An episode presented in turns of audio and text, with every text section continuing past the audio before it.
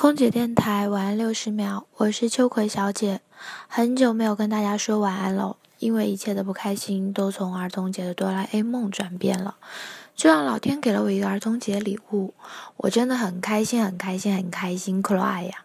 好朋友说是你的就是你的，不需要你去追着别人屁股后面跑。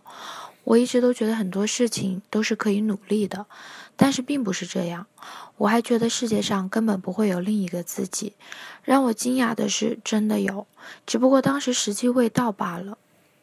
深圳是一个浮躁的城市，很多女孩被逼着就变了。她们觉得喜欢不喜欢不重要，任何感情经常都要附加许多条件，然后错过许多，遗失许多。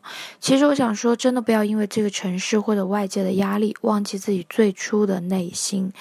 他规划的未来里有你就足够了。